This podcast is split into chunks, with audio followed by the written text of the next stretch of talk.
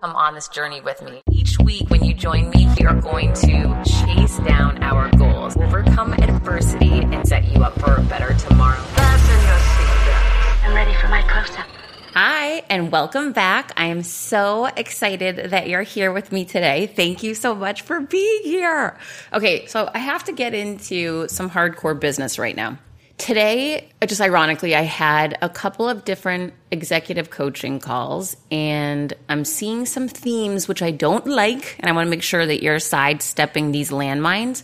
One call that I was on today is a CEO who does not have a great handle on revenue generation. That's not her expertise, which is fine. She's identified that that's not her expertise, and we're working on it. And one of the things that we talked about today is that she doesn't have any time. She has to be everywhere and how overwhelming that is. So we went through, you know, what tasks are you involving yourself in that you can peel off and delegate to someone else? Or is there a way to automate it, outsource it where it makes sense? And so, you know, we went through and, and we were able to find a couple of different opportunities to free her up a little bit, but still the majority of her time was consumed. And I asked her to write something down. I asked her to write down, is this task driving revenue for me? And for the next week, every day, she has to, multiple times a day, she has to stop herself and ask that question. Because what I really started understanding when I was speaking with her is that while she might be busy, it wasn't really productive. And let me give you a couple of examples what I mean by that, because I want you to apply this back to your business, to your job, to how you spend your time. We can fool ourselves and say we're busy. And listen, I, I, mean, I've been there too, right? When you're exhausted and maybe you're just not feeling it. And so you just sit at the computer and type things and you say, oh, I'm working so hard. Yeah, right. Well, if our goal is to create more income, drive more revenues, and build a bigger business or book a business or, or whatever it is that you're doing, we have to constantly ask ourselves, is this task at hand driving revenue for me? Now, that can look a lot of different ways, right? Because you can be meeting with someone that's giving you a lead for a new piece of business. That's driving revenue. You can be meeting with your team and doing a training on how to improve your closing ratios. That's going to drive revenue. You could be posting content on social media to create a pipeline of potential clients. That's driving revenue. So there's many different ways and tasks that can be driving revenue, not just sitting in front of someone pitching them and asking them to sign a deal.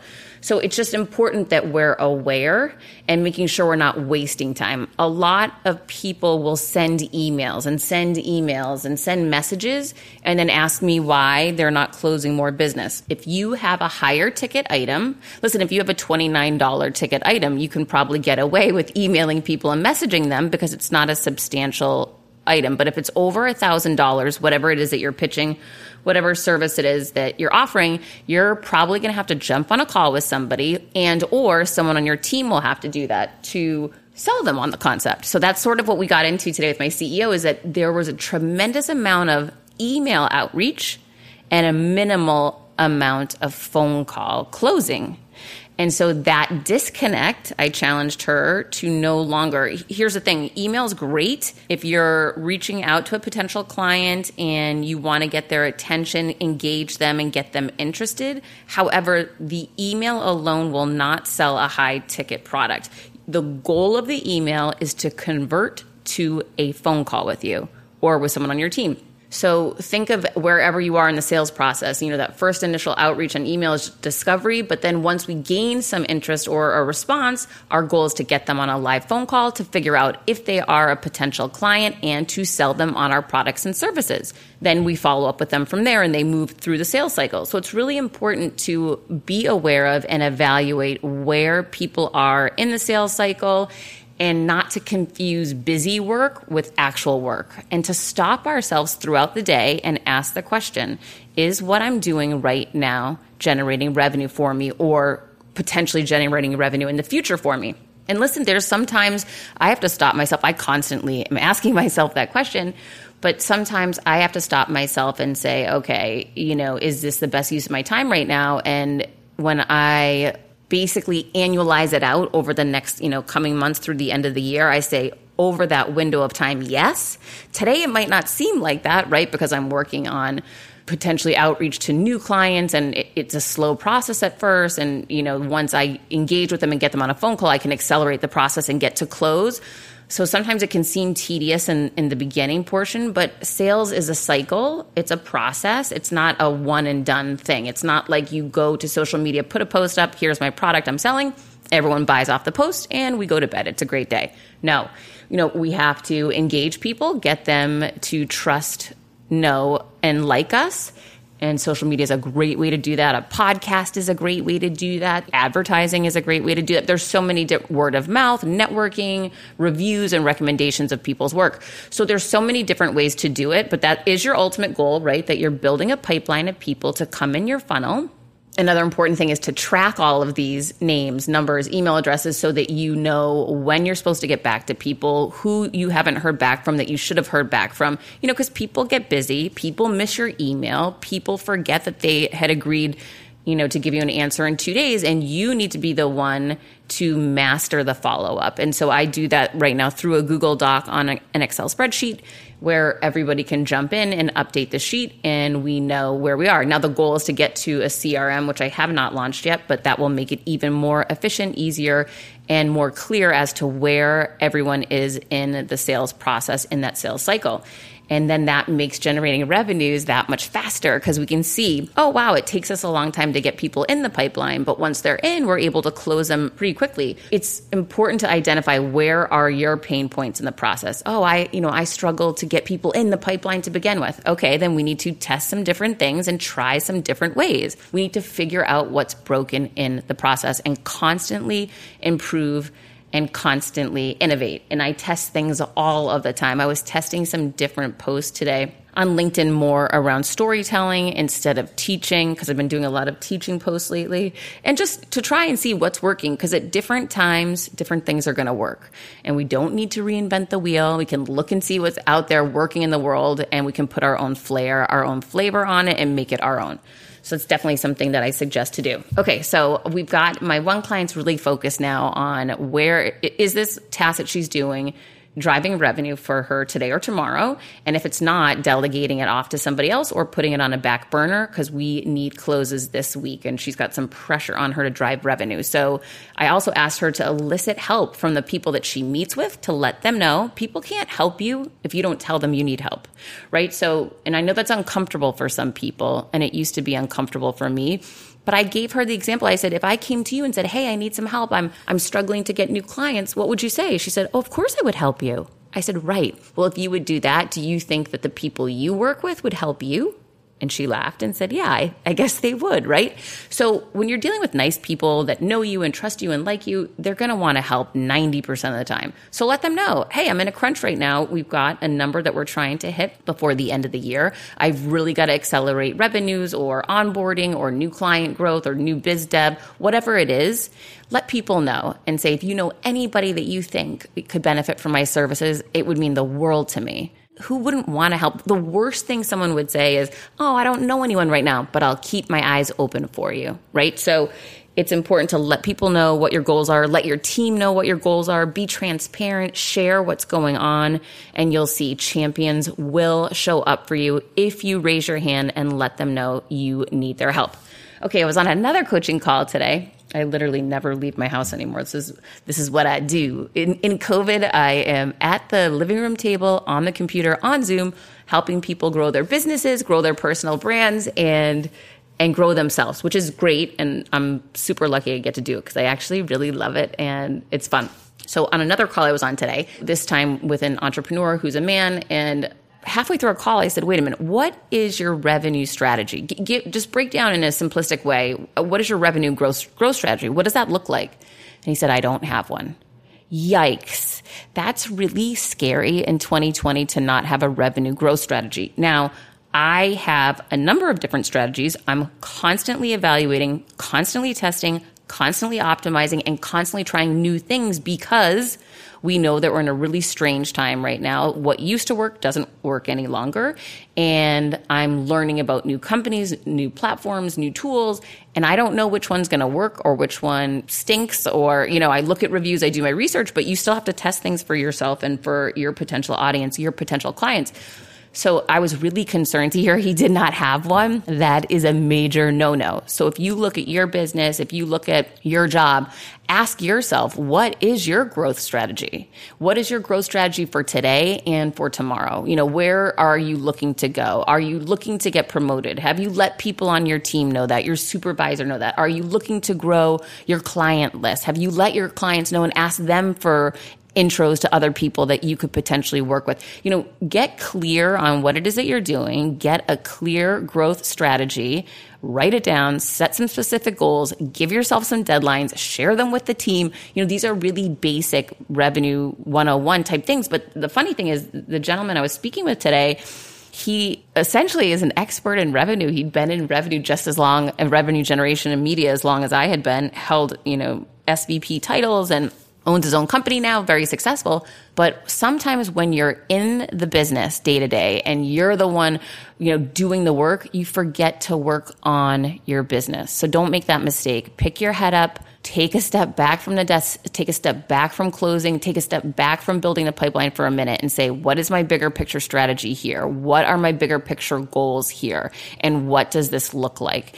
And, and get clear on that. Share it with your team, share it with yourself, put those numbers up everywhere and get going because it is possible. It can be done and you can do it. Just continue to find solutions and look for a way. Never give up. Okay, so those were the two things I really wanted to share with you. Now, today is a little different. I've shared with you guys a, a portion of a keynote, a virtual keynote speech that I did before, which was really fun. And uh, I hope that you guys liked it. It was fun for me. But today I want to share each month on my group coaching program, I bring in a guest speaker.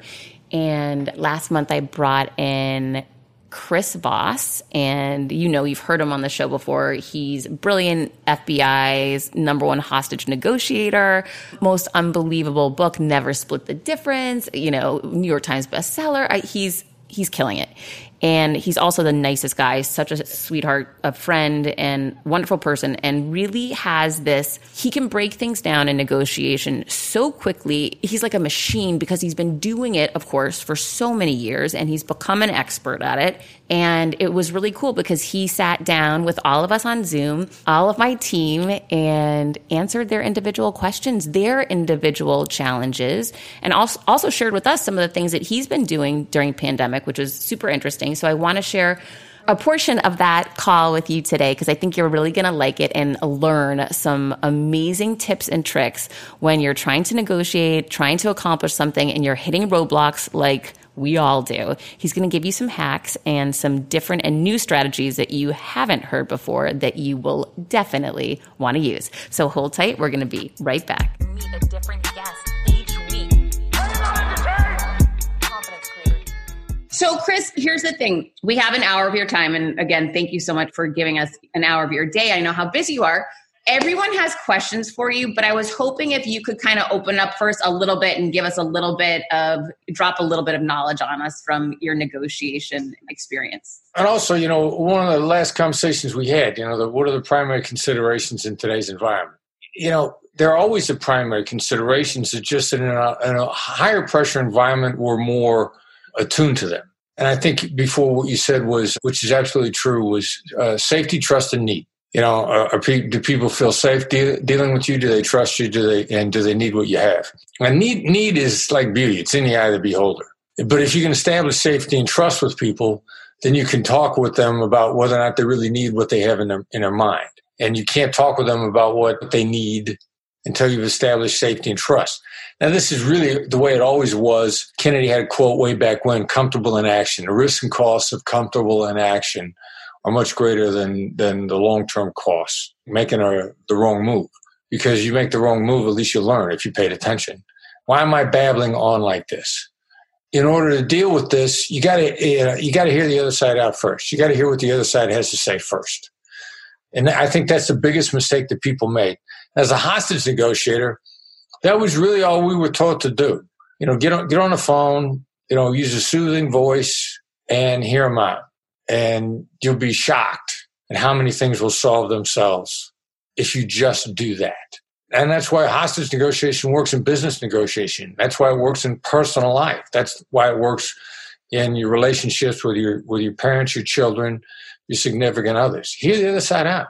You're gonna you'll solve enough of the problems by doing that only. That if then if you hear them out, if you shut up, then they'll give you an answer that you want. I mean, whatever you guys are dealing with, you're going to hack the whole process by starting with those steps. Like tone of voice is magic. Almost everybody on the phone is a is a C-suite, if not CEO, if not own, owner of a company, right, Heather? You're going to solve nine out of ten of your problems with just changing your tone of voice.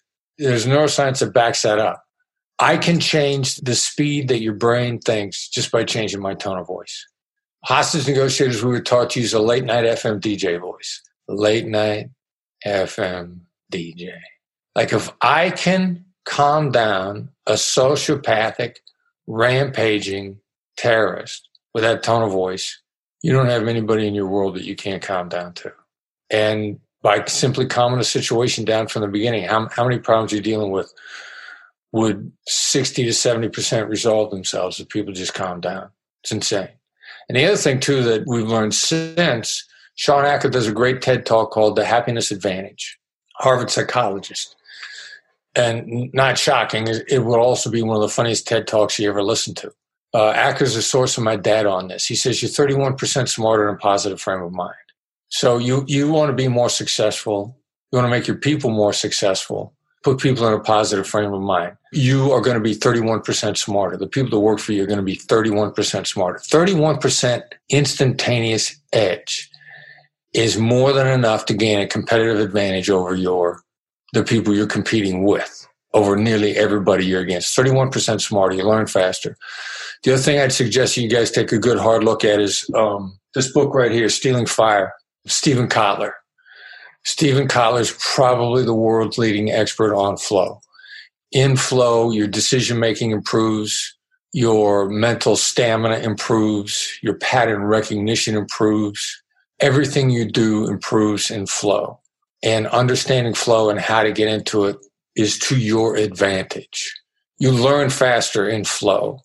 There was a, a Dutch CEO from 1980s, 1990s. Royal Dutch Shell CEO, and I and I, with my accent, I'm going to butcher his last name, but it's Arie de Geus. And everybody has butchered his quote one way or another. I've seen even Kotler's using his quote. Um, the ability to learn faster than your comp- competition is the only sustainable competitive advantage. The only sustainable competitive advantage. Learn faster than your competition. In flow, you learn faster in a positive state of mind, you learn faster. It's a way to hack the learning process. It's one of the reasons why I'm absolutely convinced that no one is ever going to catch up with my company in terms of business consulting, negotiation consulting, and coaching. We coach, consult, and train. I thought we were only going to train. We're doing a lot of coaching. All of us are focused on learning. You know, my core team our significant others get sick of our conversations because all we want to talk about is negotiation and how to get better and how to get smarter. Nobody will ever catch up with us because we're into learning and that will be our sustainable competitive advantage as long as we are a company.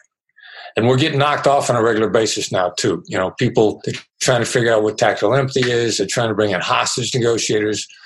You know, they're, people are people are stealing our material. It's going to happen. They will not keep up with us because we're busy learning. The academics at Harvard and Wharton, they have to show their knowledge so much more than they have to learn. The emphasis on, you know, if they if they do a study, yeah, they got to do it academically rigorous, and then they got to get that study published. And, in, and the amount of time they're wasting getting a, a study published is two to three years. We were learning while they were trying to get published. Will you share with us what tactical empathy is? So we put tactical in front of empathy to try to um, make it less about sympathy. Empathy's origin, it was never ever meant to be sympathy, ever. It was never meant to be synonymous with compassion. It's a compassionate thing to do, but in today's environment, it has come to be equated to sympathy, compassion, and agreement. And it's not at all. It's the first reason I started collaborating with the Harvard guys because as a hostage negotiator, I was applying empathy in a very mercenary fashion.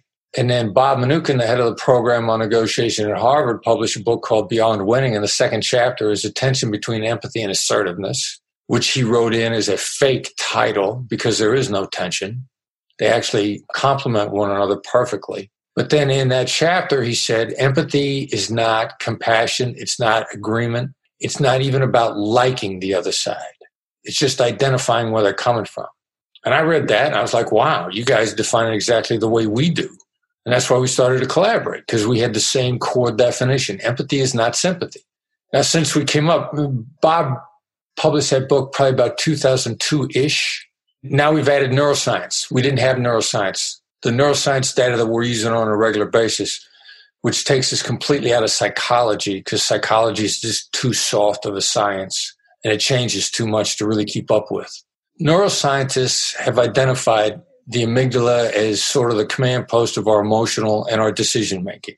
There's no such thing as a decision that's not emotional. It just doesn't exist. You make you don't make your decisions are not emotional when you're dead. It's kind of that cut and dried. Every thought we have either goes through the amygdala or starts there. There's argument as to which what the sequence is, but there's no argument as to whether or not the amygdala is involved in every thought. Everybody's heard of the amygdala hijack. The amygdala, neuroscientists have mapped out the amygdala, and 75% of the real estate in the amygdala is devoted to negative thoughts. Every one of you has an amygdala. Every one of you is equipped with a system that's designed to be negative, 75% negative. That's your survival mode. Don't take my word for it. Google it and look it up yourself. You're going to find that out. What's that got to do with tactical empathy? tactically, you get farther, faster in a conversation by deactivating negatives than you do pitching positives. I stood up in front of the command staff of a police department two days ago, and I knew I was going to say a bunch of stuff to them that they didn't like. So, what are their reasons for not listening to me? Well, the first one is going to be all right, so this guy used to be in law enforcement. He retired 13 years ago. That was the first line on my first slide. This guy retired from law enforcement 13 years ago. He doesn't know what he's talking about. What's the next thing a cop is going to say for not listening to me? Well, okay, so you were in law enforcement, you were fed. That doesn't count. That was the second line on the slide. All right, so if he was in law enforcement, he was a fed. That doesn't count. What's the next line? All right, he was on a terrorist task force and he worked with cops, but the cops carried him anyway.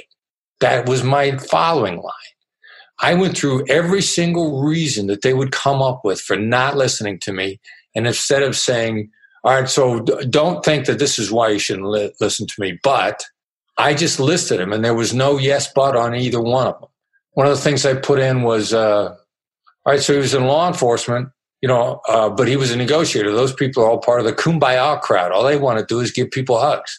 I put that on a slide. Another reason for not listening to me is okay, so he was a cop, but that was back in the 1980s. It's almost 40 years ago. And I was in Kansas City. They probably had cows in the street and rode horses. I put that on a slide. Bang, bang, bang, bang, bang. And then I told them the truth about reality as I saw it. And not one person ever rejected any one of my thoughts. Nobody raised their hand and said, Yeah, but you don't understand. And here's why you don't understand. I put all the reasons why I wouldn't understand, and I put them first because I know how their brain is wired and I deactivated each and every objection they had. I don't overcome objections, I deactivate them. And I deactivate them by knowing what they are and just simply calling them out. And I laid everything out and I had these guys' attention for 90 minutes after three o'clock in the afternoon. And where I was going with it ultimately was the Black Lives Matter issue. Wanted them to think about it in a different way.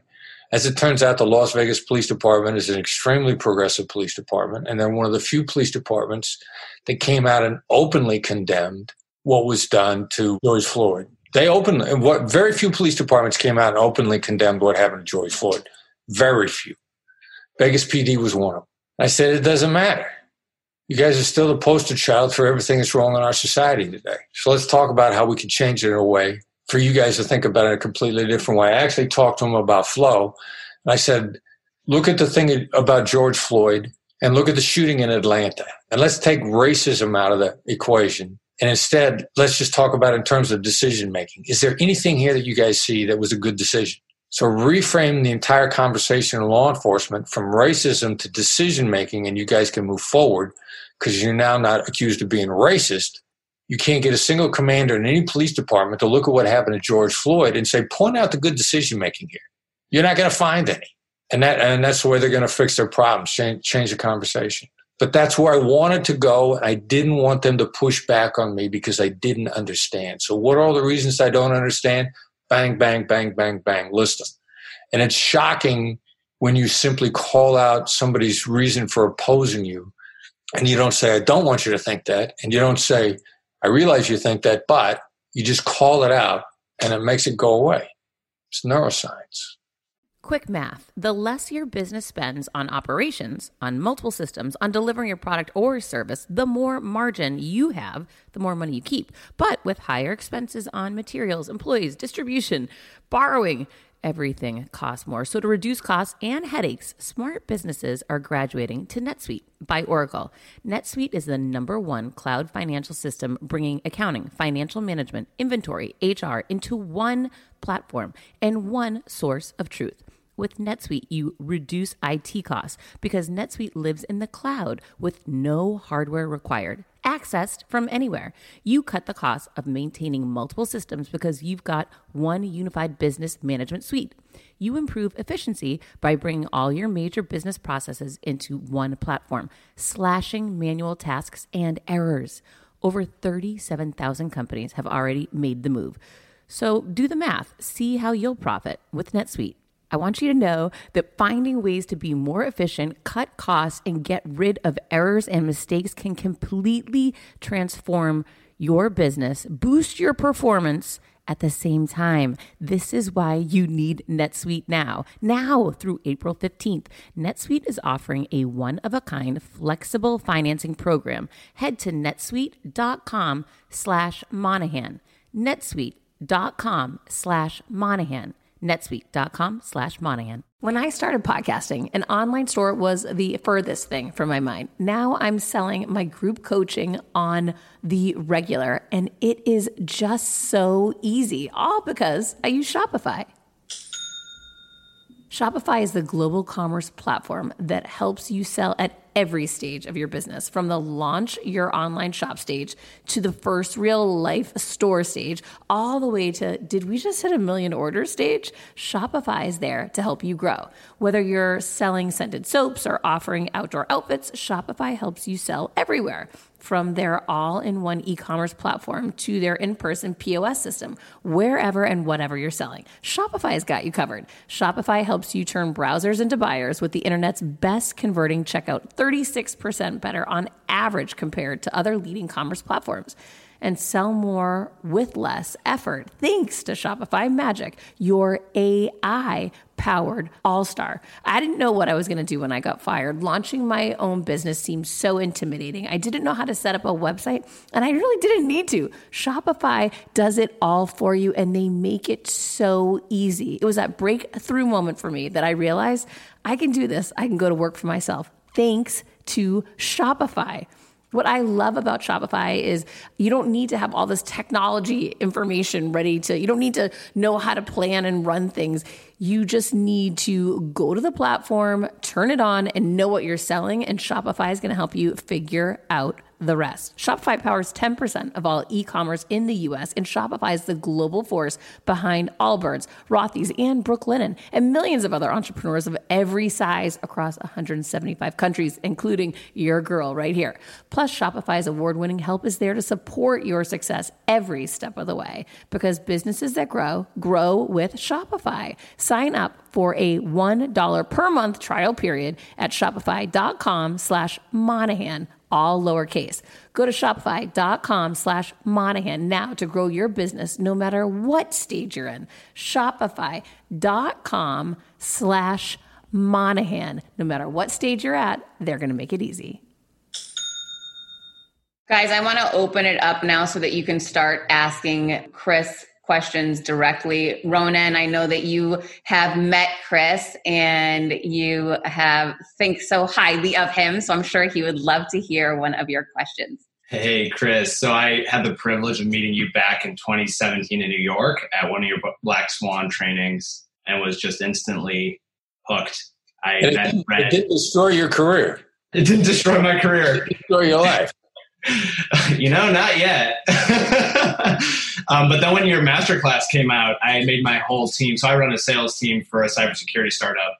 I made my whole team watch it because it was so good. It was such a good way to distill the lessons in the book, which I also made my team read. Um, and really fantastic, uh, fantastically done. Thank you. One of the questions I have for you there's in sales, there are a lot of camps and arguments about the best way. One of the approaches that I'm a huge fan of is called the challenger sale. Have you ever heard of the challenger? Yeah, yeah I'm, I'm very familiar with it. So, in that method, there's a concept of educate your buyer because you don't want them to nod their head and agree with you. You want them to go, Oh, I never thought of that. Mm-hmm. What would you say is a good way to lead to that approach of getting the other party to reframe the way they look at the problem you solve by saying, Oh, I never thought of that.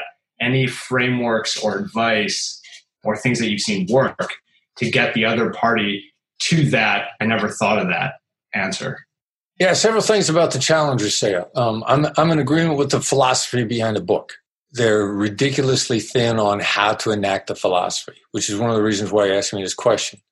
And what I've found also that happens to be true is managers and leaders happen to love the challenger sale because this is they want their people to be challengers. It makes sense, and it does. But you hand it to somebody who's trying to implement it, and they go like, "I don't know how to do this." But the philosophy is sound. One of the good things about the philosophy is if you could become that type of person, you you thrive under any economic environment. Your success is really independent of the economic environment. The other thing we've been quoting really hard was because now we're teaching people a lot about the proof of life of the deal. Is there a deal? Is the deal with you? We refer to it also as the favorite of the fool. If you don't know who the fool in the game is, it's you. Uh, Challenger sale is the first place that I saw data, which is 20% of your opportunities, to borrow a Trumpism, are fake opportunities. 20% of the people you're dealing with are never going to do business with you, ever. And they surveyed executives and they said, How often you engage in someone and act like you're going to hire them, buy their product, do business with them, and you're not? You're doing due diligence. You need them for a competing bid. For all intents and purposes, you're lying to them. And they got the executives to admit that they did it 20% of the time. Now, people don't exaggerate how much they lie, which means that that 20% number is low. And we've been coaching a lot of people on Favorite of the Fool on a regular basis and we find the number can climb as high as 80% of the time. And it's it's really hard for people to wrap their minds around this, but we've been we've looked at a lot of other data and decision making data. And the really hard thing is there's no such thing as an open mind. When anybody that you encounter, the decision making data says 50% of the people have made up their mind before they encounter you, which means their mind is completely closed. And the other data says their mind is at least 70% of the way made up, if not 80% of the way made up before they encounter you. The hard part is there's no such thing as an open mind, and you've got to get a diagnosis early on. So, getting back to your question, how do you, how do you help people see a different vision, see a different perspective? You know, first you got to establish safety and trust. How do you establish safety and trust? You, you really the magic words you want to get out of somebody's brain is that's right. And, you know, we talk about it in, uh, in the book, summarizing their perspective, deactivating their negatives. Summarize their perspective. Now, we just put out a three step model, which we're going to put in a blog post that I just wrote. So I don't know how soon it's going to come out, but you guys are going to get some data information beforehand, before this comes out, that we're, we're only giving to people right now that we're coaching directly. So the three step model for a good summary is so far, and then list just the facts, ma'am. Just the facts of the situation. The inarguable facts. An inarguable fact would be it's Friday. To say you love Fridays would be arguable. And, you know, the inarguable facts. List the inarguable facts. List what that has resulted in. If there are facts you're worried about including because they put you in a bad light, means you have to include them because as soon as you start omitting facts, they no longer trust you. They know those facts are there. You're telling them they can't trust you. Safety and trust. They're not safe with you, they can't trust you. Got to include the facts, the things that have happened as a result of the facts. And if you're worried about including them, include them because these are now safety and trust issues. None of this takes that long. It takes a lot longer to spin your wheels and go nowhere. And so the facts, what's happened as a result of the facts, and that has made you feel. Three sections. So far, resulted in you feel. At that point in time, Covey's advice seek first to understand, then be understood. Ronan, you're asking me about how to be understood. Make the other side feel heard, and they're now open to having a point made with them. You've now opened the door. Now, what do you do after that? Is probably in the form of what we refer to as a label. Seems like X. Seems like this.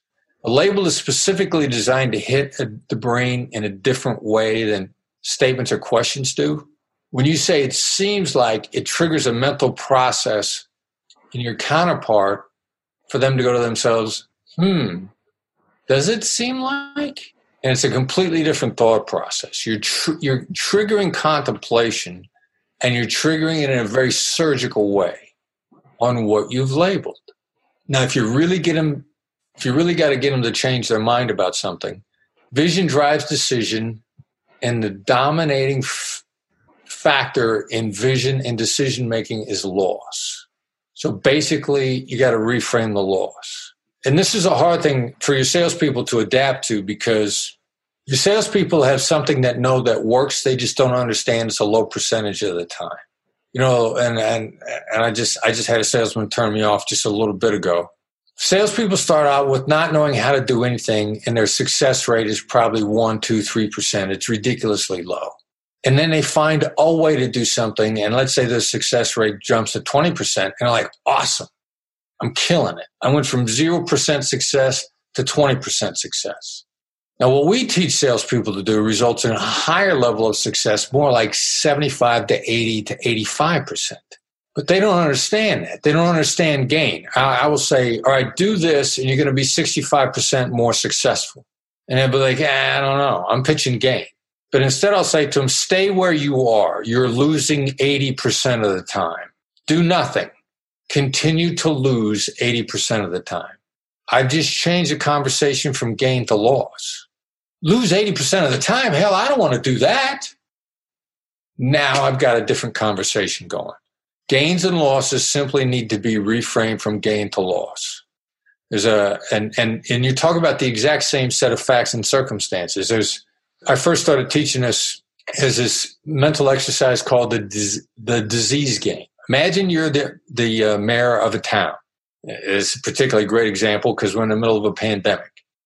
So the Center for Disease Control has just come to you and told you that everybody in your town has a disease. Now we have option A and option B. Option A, do this and 20% of your people will live. And they'll go like, I don't know. Option A, 80% of your people will die. I'm not doing option A. The numbers are exactly the same. 20% success rate in either one. I didn't change anything about option A in any way, shape, or form. I just changed the way I teed it up in gain or loss. And when I teed it up as a loss, there's a violent no, I'm not doing that reaction. You have not changed the facts and circumstances in any way, shape, or form. You've just changed whether you're presenting a gain or whether you're presenting a loss. Now, the vast majority of salespeople have become addicted to presenting gain because that was the first thing they ever learned and it was the first success they ever had. And just like in a casino, when you're successful, you get that hit of dopamine and you will continue to play a losing game. And that's what casinos are built on, addicting people to losing games. And they know that all you only got to win once. And that hit of dopamine will be so phenomenal that you will ignore all your losses. And that's the problem that most sales managers are faced with today is the dopamine addiction that their salespeople have to get them from being fast hustlers to challengers. The challenger is a higher percentage win, but their first wins came from being fast hustlers. and they remember that dopamine hit and they're still addicted to it. Sean, I know that you have a question next. Hi, Chris. Uh, thanks so much for joining us today. It's a, a significant honor for me uh, personally. I listened to your, I did your master class in the fall of last year. And I was a former CEO of IT supply chain in hospitals, and I would have used some of your tactics in the $100 million negotiations I was doing for CT scanners, MRIs, and labor contracts that would have been helpful. I have shifted gears now into uh, supporting other executives with something that's really passionate for me, which is around uh, getting comfortable with the discomfort of meeting employees on the front lines and being present with them and understanding their reality. And I just wrote a book about that that was uh, released in March. And as wow. I'm working with executives, um, so my success is, uh, I think, as a senior leader, has been doing just that my whole career. So uh, I will always find a way to meet with employees by working in their shoes. So clean toilets, if in the hospital, deliver food trays, whatever. So that was my way to be able to see the reality on the front lines and hear their stories and show up as a different leader in that space. And I've had to deal with hundreds and hundreds of angry employees related to X, Y, and Z, or hundreds of community members angry and have crossed picket lines and all sorts of interesting things.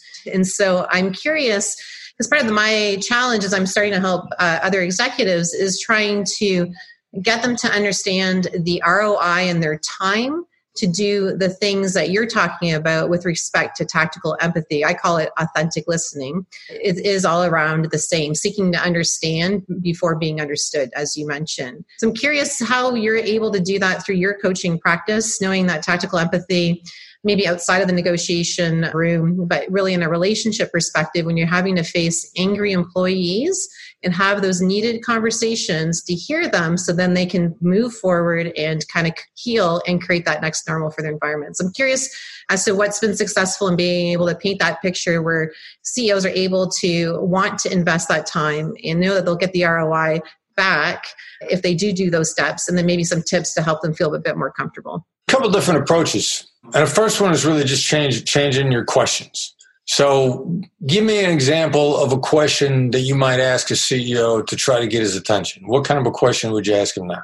Well, they're coming to me with a question. Hey, I got my employees are like unhappy. They're they're disengaged. We made some bad decisions. Uh, it's impacted them. We've broken their trust. And I know we need to heal and move forward. And how do we best do that? So I say, best do that is you, you need to hear those stories personally. You can't have a third party come and, and do it for you. I, you're not going to be successful in the long run with respect to that. Okay. So the first thing you did was try to tell them. Now, that's a way to get a point across, but it's a really inefficient way. I, I, wish I knew the source, my original source on this, but I read a long time ago to try to get a point across to somebody by telling them, you had to tell them 19 times. So, one of three approaches try all three and see which one you like. Uh, the first one would be a label. And to get them to want to interact with me, I'd say, seems like you're giving this a lot of thought. Because now they're going to feel paid attention to. Seek first to understand and be understood. You're starting to make them feel understood so you can make your point. Now, if you were to ask him a series of questions to try to lead him to where you want him to go, you'd probably say, Would you, would you like to save time? Because this is a tremendous time waster to do it wrong. So instead, I'd say, and but that's a yes question. And people have been taught that yes questions are traps. So instead, you could say, Do you like wasting time? You'd be stunned at what people will comfortably say no to. I mean, and I'm going to use some profanity here. You will be fucking shocked. I've got employees to say to their bosses, Do you want me to fail? But when people say no, they feel safe and secure. I, we haven't had anybody push back hard on a no oriented question that's appropriate to the conversation. No oriented questions are so ridiculously effective that a lot of people that are trying to trap me try to trap me with them because they find them work on other people. You know, I, I got a good instinct on figuring out really fast whether or not you're trying to cut my throat, trick me, trap me, get me to do something. And I, and I cut it off really quickly. But so I'm, I'm a bad example. But you'd be shocked at what people say no to. If you were to sit down and list the questions that you would want to convince a CEO with, your natural inclination would probably to ask respectful confirmation questions just to make sure that you're on the right ground and you, you're confirming that the two of you see things the same way. And they would probably be yes questions because there's three kinds of yeses commitment, confirmation, and counterfeit. And a lot of people simply try to ask confirming yes questions. The problem with confirming yes questions is the, the snake oil salesmen have hustled them so many times with confirmation questions that people are immediately leery and they no longer trust you because they've been taught that people that they can't trust will ask them yes questions. That's the biggest problem with yes questions. It never, yes questions never fail to diminish rapport, never fail to diminish trust because there's so many people that we can't trust that are using them. Now, it sounds stupid to just change your yes questions to no questions, but it works. Now, the third approach, uh, another thing you can layer in there is how much time do you want to waste doing this wrong? How efficient has your process been up to now? You're trying to get them to see that the process that they've been using has failed them. How efficient has the process been used up to now? It's got to be said with genuine curiosity. You can say, How efficient has your process been used up, been up to now? And if I use that tone of voice on you, the unspoken part of it is, You stupid fool. You, you know, same phrase. How efficient has your process been up to now? No change in words, completely different change in, in the way it lands. Deactivating the negatives. So, so far, you've worked really hard with your employees to try to overcome this, and you put a lot of time into it, and it doesn't seem like you're getting anywhere, and it's made you really frustrated. That's right. Get a that's right out. Then you'll be able to get them to listen. It seems to be highly inefficient of an approach because when we're advising people and we have the experience and the resume to know that our advice is on the money, which you have, and you want them to stop wasting money, giving them the answer is the least efficient way to get the answer into their head. It's a little bit like a lifeguard. You're sitting on a beach and you see somebody down the beach drowning.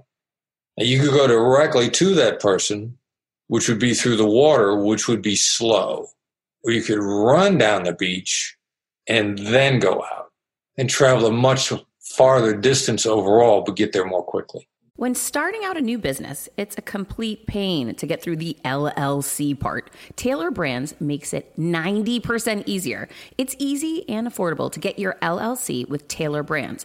Tailor Brands offers all the legal requirements for LLCs, such as registered agent, annual compliance, EIN, operating agreement, business license, and permits, and much more. Tailor Brands walks you through each step of building a successful business and has everything you need all in one place bookkeeping, invoicing, business licenses and permits, business documents, bank accounts and so much more. And our listeners will receive 35% off Tailor Brands LLC formation plans using this link, tailorbrands.com slash confidence. That's T-A-I-L-O-R-B-R-A-N-D-S dot com slash confidence. So get started today with Tailor Brands. CBDistillery.com is giving you an exclusive offer and it's huge. Right now, you can get up to 30% off everything. If you've struggled with sleep, stress, or pain after physical activity, cbdistillery.com has a targeted plant powered solution just for you. I love hearing how many of you have seen improvement in your daily life thanks to CBD. So, if better sleep, more calm, and relief from discomfort after physical activity sounds good to you, you should explore CBD. Don't miss this massive sale and get up to 30% off your order. Visit cbdistillery.com and enter VIP. That's cbdistillery.com and enter VIP at cbdistillery.com. Not available in Idaho, Iowa, and South Dakota. Another day is here and you're ready for it. What to wear? Check. Breakfast, lunch, and dinner? Check. Planning for what's next and how to save for it? That's where Bank of America can help. For your financial to-dos, Bank of America has experts ready to help get you closer to your goals.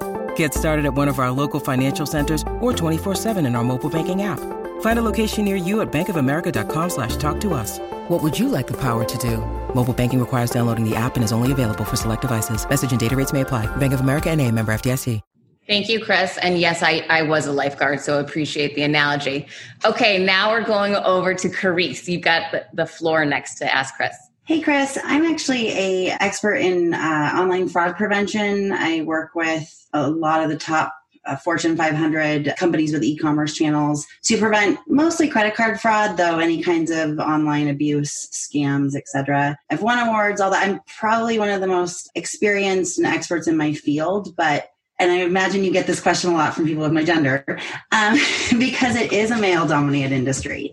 I definitely will own that some of it is probably in my own head, like giving myself a barrier, but I am often undercut by um, competitors, not necessarily on price, but on um, they'll make side comments on, you know, whether it's LinkedIn or talk badly about me, disparage me, or they will just simply you know have outrageous costs with very little experience or expertise. But because of their confidence level or or because of i don't know what that x factor they're able to capture executives trust. So i would say that the people who know fraud prevention know that i know my shit. The people who pay the bills and write the checks and sign the invoices sometimes question that. What do you say you know women in general or just to that struggle, I guess. Yeah, well, deactivate the negatives in advance. Hmm. A great way to start getting good at it is is what would you want to say? I don't want you to think. You know, what would you in advance? You're sneaking suspicion either because of the behavior that this person has given you, or because of what the environment has, or the other thing too is you're in sales, right? By default. Yeah, everybody's by default. I mean, I'm not. Yeah, I, the if ironic thing is you're in sales. Yeah, yeah. The ironic thing is, is that fraud is often joked as um, sales prevention within online companies. But yes, I am in sales for my own business. So that would be that would be part of what you would look to deactivate in advance. Hmm. Potential residue against salespeople. And so, how do you deactivate it? You simply just call it out you probably figure because I'm a woman, I don't know what I'm talking about.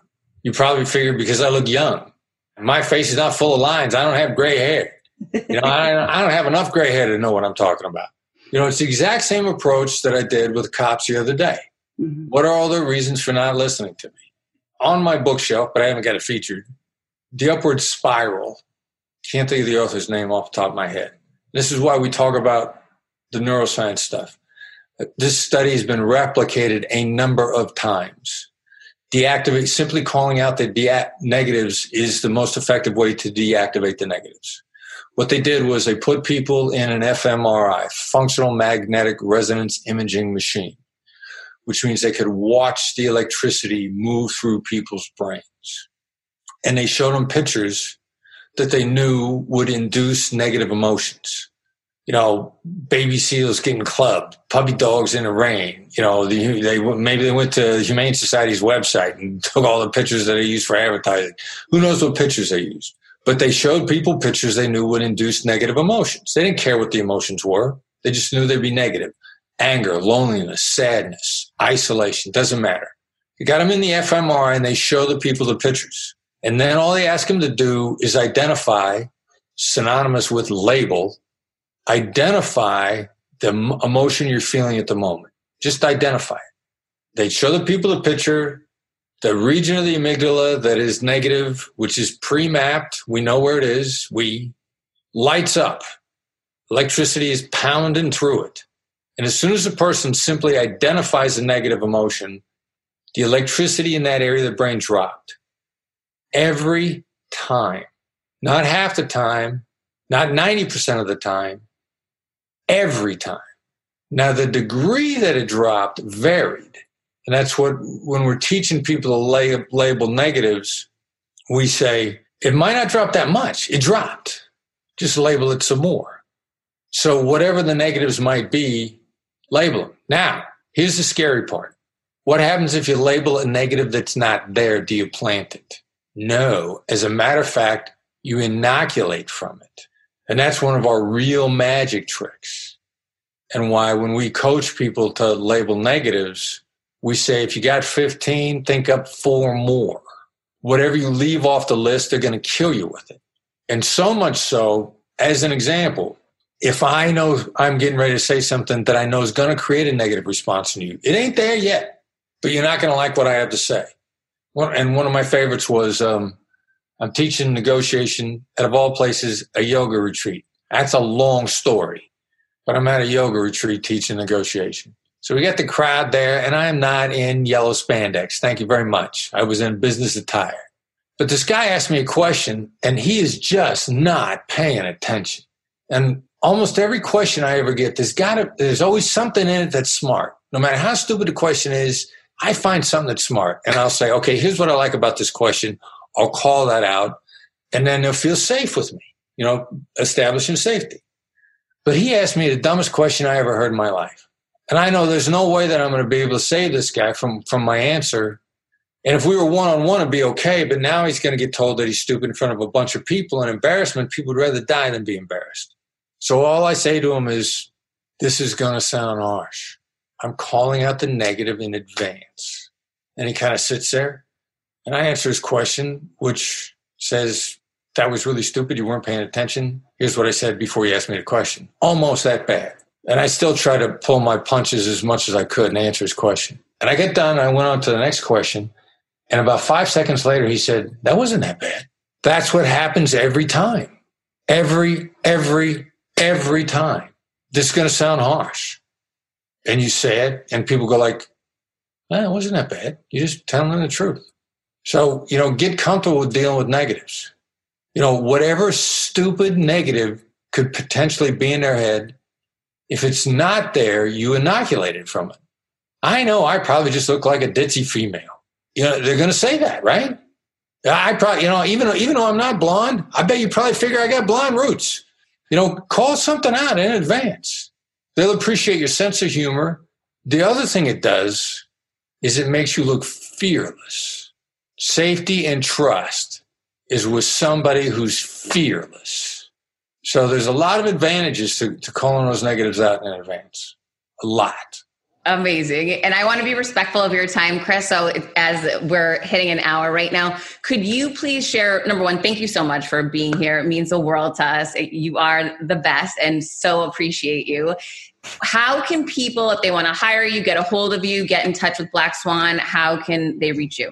The first move is to subscribe to the newsletter. If you're not subscribed already, there's a text to sign up. Text to the number 33777. That's 33777. Send Black Swan Method is the text that you send. Spaces between each one. Black Swan Method.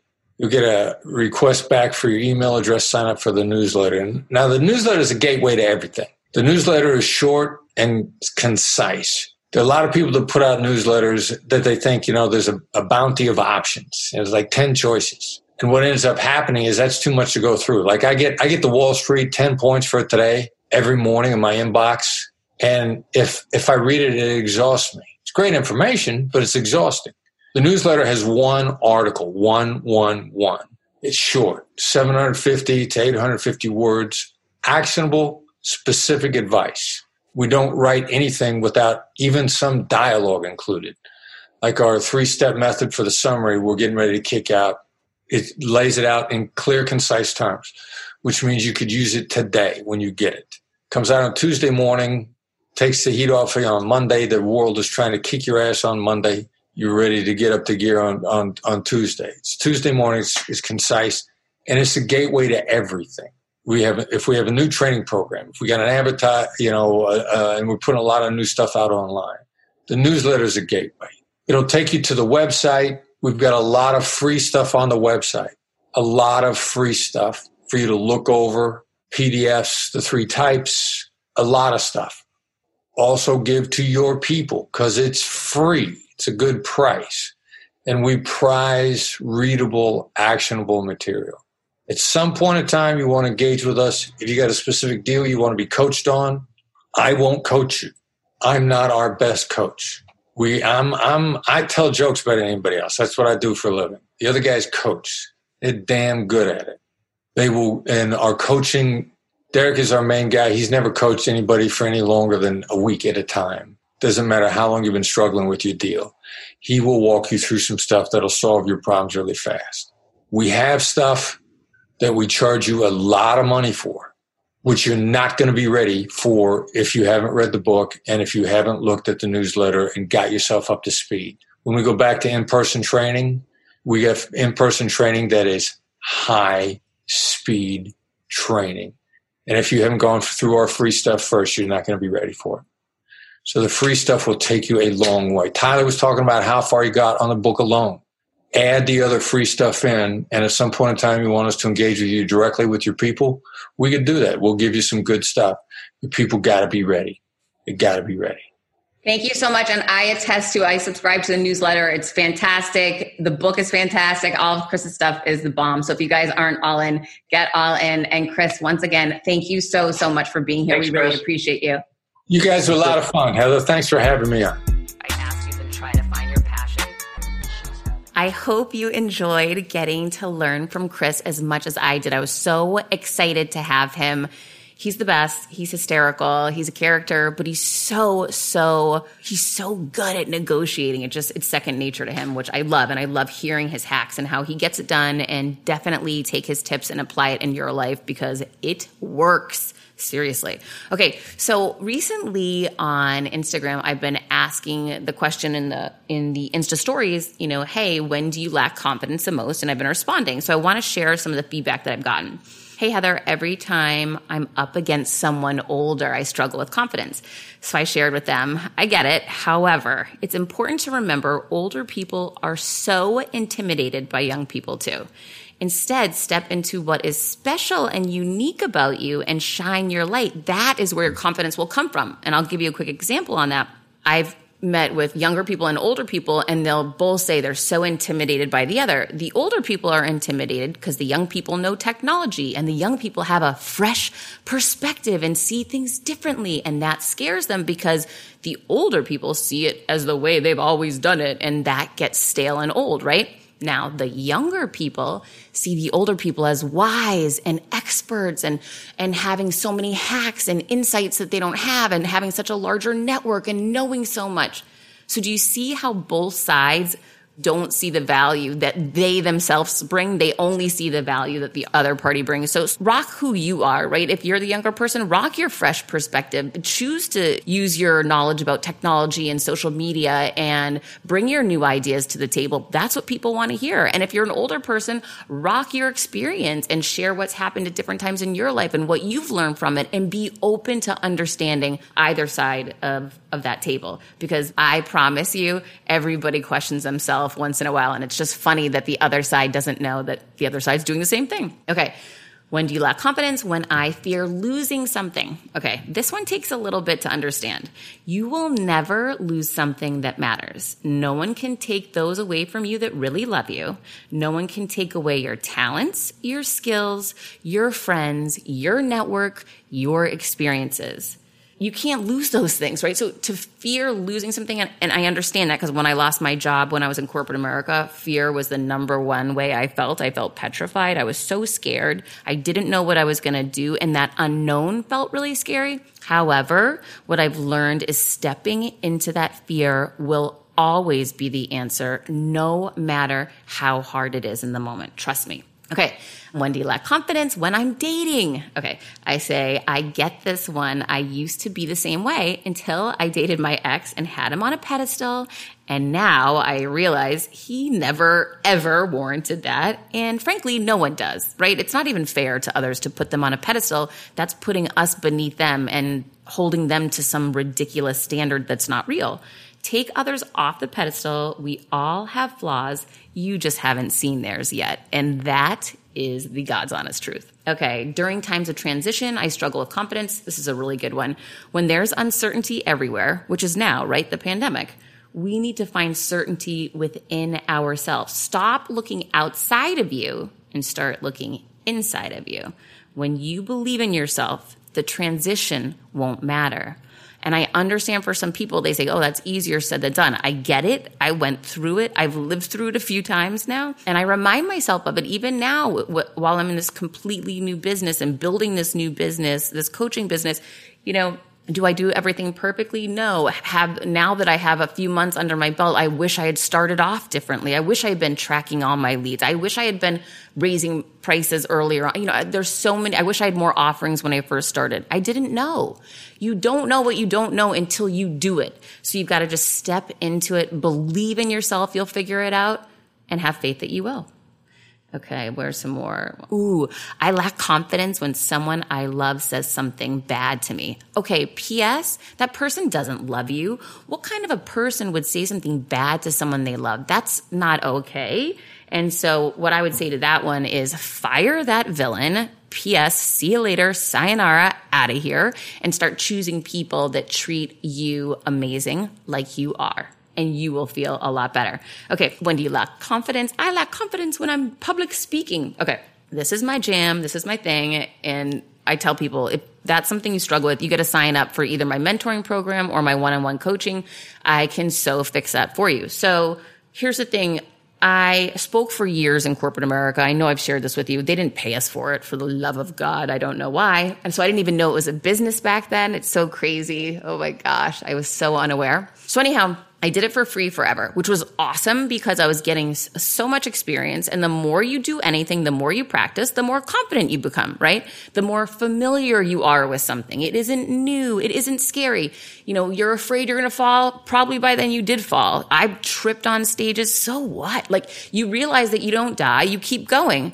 I actually caught my last live speech was at the Intercontinental in Miami for an international financial conference, which was intimidating because I'd never done one. But I found a connection point with these people before I walked in there. And while I was on stage giving my speech, my heel got caught in one of like the, the grates where they connect the um, stages together. and I almost went down. I didn't, but I almost did. And I laughed so hard I had to stop. I was, I was cracking up laughing and I had to tell everyone I almost wiped out. Thank the Lord I did not. Okay, so anyhow, the point is whatever is going to happen is going to happen. You're going to live, you're going to be fine. If we get egg on our face, so what? It's an experience we can learn from and move on from. I'm going to be cheering you on that you stood up and took the chance on you. The real issue would be not jumping in, not giving the speech and sitting on the sidelines. That sounds tragic and painful and like you're shrinking. No, no good. Not going to allow that one to happen. Okay. When do you lack confidence in construction when men think I don't know what I'm doing and they try to play me? Well, listen, that's an unfair advantage. P.S. They don't know what you know and you already know what you're talking about. Use that to your advantage. They don't even see you coming. I would crush it. So play that up, you know, go in there with innocent and, and looking like you don't know what you're doing so that when you get to the negotiation table and drop Chris Voss negotiation tactics on people, they about fall over at the table. They never saw you coming, so they're never going to know what hit them. I love that one. It's so good.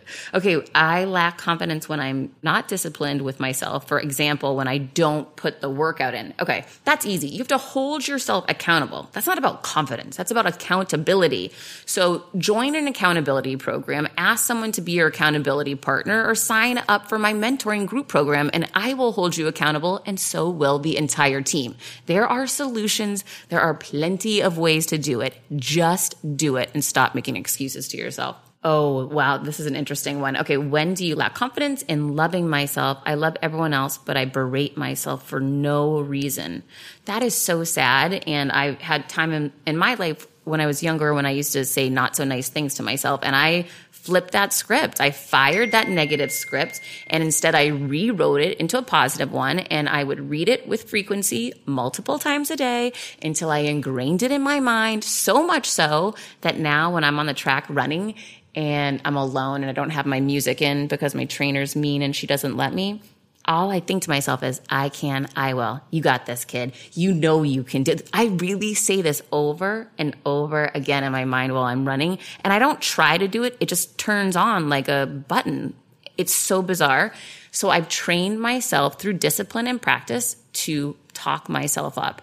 Because if I am not going to be my biggest advocate, who am I looking for to be it for me? Heck no, I need to be my number one cheerleader, not my number one villain. So if you are your number one villain, it's time to fire that script, rewrite the new one, and become your biggest advocate, become your biggest cheerleader, and allow that tape to run all the time and watch the difference that happens. I'm so excited for you.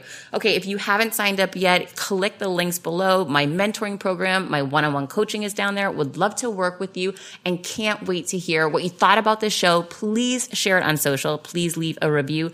It helps more than you'll ever know. Until next week, keep creating confidence and I'll see you then.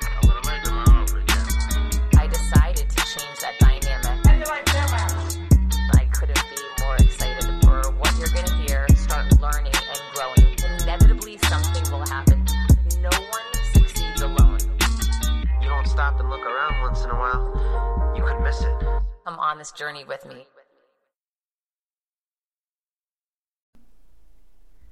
Hi, I'm here to tell you about a new podcast that I am so excited about Negotiate Your Best Life, hosted by Rebecca Zung, a part of the Yap Media Network. As a globally renowned narcissist negotiation expert and an attorney recognized by U.S. News as a best lawyer in America, Rebecca shares her invaluable insights and strategies for navigating life's toughest negotiations. By drawing from her own experiences and the wisdom of her high profile guests, such as Bob Proctor, Mark Victor Hansen, John Gordon, and Rebecca delivers empowering advice that will inspire you to reclaim control of your life. Negotiate Your Best Life is all about how to negotiate your way to greatness. She provides practical guidance on how to break free from toxic relationships, stand up against injustice, and transform chaos into freedom, possibility, and purpose. Many times, the first negotiation you do is with your own in the morning. In the morning is when you wake up, and that's when Negotiate Your Best Life is time for you. It's about to find your way to greatness, conquering obstacles, and creating the life you truly deserve. Get ready to slay, thrive, and unlock your full potential. Don't believe me? I'm going to go ahead and share some of the reviews that are out there so you can hear and you can believe too. You have helped me so much these last few weeks. I was with a narcissist for two years. She drove me to the point I wanted to take my own life. Listening to you has made a massive difference, and now I know what I'm with. Thank you, Rebecca. Now, the recovery. Thank you for gifting the knowledge to believe in myself again. You have unknowingly helped me legally represent myself through criminal, federal, and civil court proceedings with a narcissist. There would be so many people around the world that you're helping without even knowing, like me. You saved my life. Emma, 35 years old, Australia. If you are ready to stand up against injustice and transform the chaos in your life into freedom, possibility, and purpose, then check out Negotiate Your Best Life now. Subscribe to Negotiate Your Best Life with Rebecca Zung on Apple Podcasts, Spotify, or your favorite podcast platform.